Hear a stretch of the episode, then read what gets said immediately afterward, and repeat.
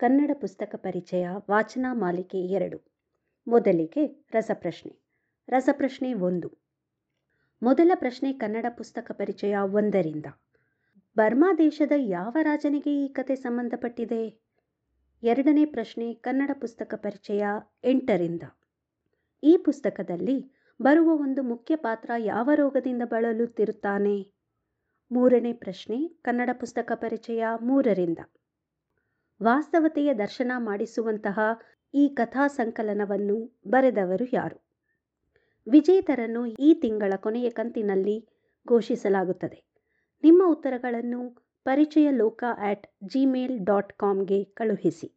ಈ ರಸಪ್ರಶ್ನೆಯ ಪ್ರಾಯೋಜಕರು ಮೈಲ್ಯಾನ್ books app. ಮಾಲಿಕೆ ಎರಡು, ಪುಸ್ತಕ ಪರಿಚಯ ನಾಲ್ಕು. ಪುಸ್ತಕದ ಹೆಸರು ವೀರಬಂಕೆಯ ಲೇಖಕರು ಮುಳಿಯ ತಿಮ್ಮಪ್ಪಯ್ಯ ಅಭಿಪ್ರಾಯ ವೀಣಾ ನಾಯಕ್. ಓದುತ್ತಿರುವವರು, ಪ್ರಾಧ್ಯಾಪಕಿ ವಾಸ್ತುಶಿಲ್ಪ ವಿಭಾಗ ಸಿಂಧು ಜಗನ್ನಾಥ್. ಕಳೆದ ಸಂಚಿಕೆಯಲ್ಲಿ ನಾವು ರಾಜ ನೃಪತುಂಗನ ಕುರಿತ ಕಾದಂಬರಿಯ ಬಗ್ಗೆ ತಿಳಿದುಕೊಂಡೆವು. ಈ ಸಂಚಿಕೆಯಲ್ಲಿ ರಾಜನ ಬಲಗೈಯಂತಿದ್ದು, ಅವನ ಏಳಿಗೆಗಾಗಿ ಜೀವನ ಮುಡಿಪಾಗಿಟ್ಟಿದ್ದ ಒಬ್ಬ ಅಪರೂಪದ ವೀರನ ಬಗ್ಗೆ ತಿಳಿದುಕೊಳ್ಳೋಣ. ಲೇಖಕರಾದ ಮುಳಿಯ ತಿಮ್ಮಪ್ಪಯ್ಯನವರು ತಮ್ಮ ಸಂಶೋಧನೆಗಳ ಮೂಲಕ ಮನೆಮಾತಾದವರು. ಶಾಸನಗಳನ್ನು ಸಂಗ್ರಹಿಸಿ, ಸಂಶೋಧಿಸಿ ಅವುಗಳಲ್ಲಿ ಕಂಡ ವಿಷಯಗಳನ್ನು ದಾಖಲಿಸಿದ್ದರು. ವೀರಬಂಕೆಯ ಸುಮಾರು ಒಂದು ಸಾವಿರದ ನೂರು ವರ್ಷಗಳಿಗೆ ಹಿಂದೆ ಬಂದು ಹೋದ ಕನ್ನಡದ ತಿರುಳಾದ ಅಪ್ರತಿಮ ವೀರನ ಹೆಸರು. ಇವನ ವೀರಗಾಥೆಗಳು ಕೊಣ್ಣೂರು ಶಾಸನದಲ್ಲಿ ದಾಖಲಾಗಿವೆ. ಈ ಕಥೆಯಲ್ಲಿ ಅವನ ಜೀವನ, ಸ್ವಾಮಿ ಭಕ್ತಿ, ರಾಜನೀತಿ ಮತ್ತು ವೀರಾವೇಶವನ್ನು ಬಣ್ಣಿಸಲಾಗಿದೆ. ವೀರಬಂಕೆಯನು ಕನ್ನಡ ನಾಡಿನ ಪ್ರಸಿದ್ಧ ರಾಜಮನೆತನವಾಗಿದ್ದ ರಾಷ್ಟ್ರಕೂಟರ ಚಕ್ರಾಧಿಪತ್ಯದಲ್ಲಿ ರಾಜ ನೃಪತುಂಗನ ಸೇನಾಧಿಪತಿಯಾಗಿದ್ದ. ಮುಂದೆ ರಾಜನ ಮೆಚ್ಚುಗೆ ಪಡೆದು ಬನವಾಸಿಯ ಸಾಮಂತ ರಾಜನಾಗುತ್ತಾನೆ ಜೈನ ಧರ್ಮದ ಅನುಯಾಯಿ ಬಂಕೆಯ ಮತ್ತು ವೈಷ್ಣವನಾದ ಅಮೋಘ ವರ್ಷ ನೃಪತುಂಗನ ಸ್ನೇಹಕ್ಕೆ ಧರ್ಮ ಅಡ್ಡ ಬರಲಿಲ್ಲ ರಾಜನಿಗೆ ಬಂಕೆಯನ ಮೇಲೆ ಅಪಾರ ವಿಶ್ವಾಸ ಮತ್ತು ಪ್ರೀತಿ ಇತ್ತು. ರಾಜನ ರಕ್ಷಣೆಗಾಗಿ ಬಂಕೆಯ ಹೆಚ್ಚು ಕಾಲ ರಾಜಧಾನಿಯಾದ ಮಾನ್ಯಕೇಟದಲ್ಲೇ ಇರುತ್ತಿದ್ದ. ಬನವಾಸಿಯನ್ನು ತನ್ನ ಮಹಾಪ್ರಧಾನರಾದ ಗಣಪತಿ ಭಟ್ಟರರ ರಕ್ಷಣೆಯಲ್ಲಿ ಬಿಡುತ್ತಿದ್ದ. ಜಳಜಳಿಸುವ ನನ್ನ ಬೇರೊಂದು ಖಡ್ಗವೋ ಎಂಬಂತಿರುವವನು ಎಂದು ಶಾಸನವೊಂದರಲ್ಲಿ ನೃಪತುಂಗ ಬಂಕೆಯನನ್ನು ಬಣ್ಣಿಸಿದ್ದಾನೆ.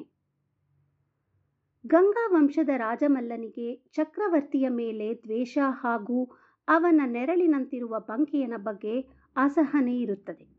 ಅವನು ಗಂಗೆವಾಡಿಯ ಸರಹದ್ದನ್ನು ದಾಟಿ ರಾಷ್ಟ್ರಕೂಟರ ಗಡಿಯೊಳಗೆ ತನ್ನ ಜನರನ್ನು ಮಾರುವೇಷದಲ್ಲಿ ಕಳುಹಿಸಿ ಅವರ ಮೂಲಕ ಸ್ಥಳೀಯರಿಗೆ ಕಿರುಕುಳ ಕೊಡುತ್ತಿರುತ್ತಾನೆ. ಗುಪ್ತಚರರ ಮೂಲಕ ಇದನ್ನು ತಿಳಿದ ರಾಜ ನೃಪತುಂಗನು ದುರಾಚಾರಿಗಳ ದಮನಕ್ಕೆ ಬಂಕೆಯನನ್ನು ಗಂಗೆವಾಡಿಗೆ ಕಳುಹಿಸುತ್ತಾನೆ. ದಾರಿಯಲ್ಲಿ ಬಂಕೆಯ ಮತ್ತು ಅವನ ಸಹಚರರ ಮೇಲೆ ಅಪರಿಚಿತ ವ್ಯಕ್ತಿಗಳಿಂದ ಆಕ್ರಮಣವಾದರೂ ಅವನ ಸಮಯ ಪ್ರಜ್ಞೆ ಮತ್ತು ರಣಕೌಶಲ್ಯದಿಂದ ಪಾರಾಗುತ್ತಾನೆ. ಗಂಗಾರಾಜ ರಾಜಮಲ್ಲನ ಮಗ ಭೂತುಗ ಮತ್ತು ನೃಪತುಂಗ ದೊರೆಯ ಮಗ ಯುವರಾಜ ಕೃಷ್ಣನ ನಡುವೆ ಆಪ್ತ ಗೆಳೆತನವಿತ್ತು. ಇದರ ಫಲವಾಗಿ ಕೃಷ್ಣನ ತಂಗಿ ಚಂದ್ರಬಲ್ಲಬ್ಬೆ ಮತ್ತು ಭೂತುಗನ ಮಧ್ಯೆ ಪ್ರೇಮ ಸಂಬಂಧವೂ ಚಿಗುರಿತು. ರಾಜಮಲ್ಲ ಮಗನ ಗೆಳೆತನ ಮತ್ತು ಪ್ರೇಮದ ಮೂಲಕ ರಾಷ್ಟ್ರಕೂಟರನ್ನು ಮಣಿಸುವ ಹೊಂಚು ಹಾಕಿ ಸರಿಯಾದ ಅವಕಾಶಕ್ಕಾಗಿ ಕಾಯುತ್ತಿರುತ್ತಾನೆ. ಆದರೆ ಬಂಕೆಯ ಸೂಕ್ಷ್ಮವಾಗಿ ವಸ್ತುಸ್ಥಿತಿಯನ್ನು ಅರಿತು ಆ ಸಮಸ್ಯೆಯನ್ನು ಪರಿಹರಿಸಲು ನೃಪತುಂಗನಿಗೆ ಸಹಾಯ ಮಾಡುತ್ತಾನೆ. ಮುಗ್ಧನಾಗಿದ್ದ ಕುಮಾರ ಕೃಷ್ಣನಿಗೆ ಸೂಕ್ತ ಮಾರ್ಗದರ್ಶನ ನೀಡಿ ಗಂಗಾರಾಜನ ಮೋಸದ ಬಲೆಯಿಂದ ಕಾಪಾಡುತ್ತಾನೆ. ಭೂತುಗನ ಸಹಕಾರದಿಂದ ತಂದೆ ರಾಜಾವಲ್ಲಭನನ್ನು ಸೋಲಿಸಿ ಯುವರಾಜ ಬೂತುಗನನ್ನು ಸಿಂಹಾಸನಕ್ಕೇರಿಸುತ್ತಾನೆ. ಚಂದ್ರಬಲ್ಲಬ್ಬೆ ಮತ್ತು ಭೂತುಗನ ವಿವಾಹ ಮಾಡಿಸಿ ಎರಡೂ ವಂಶಗಳ ನಡುವಿನ ವೈಷಮ್ಯಕ್ಕೆ ಮಂಗಳ ಹಾಡುತ್ತಾನೆ.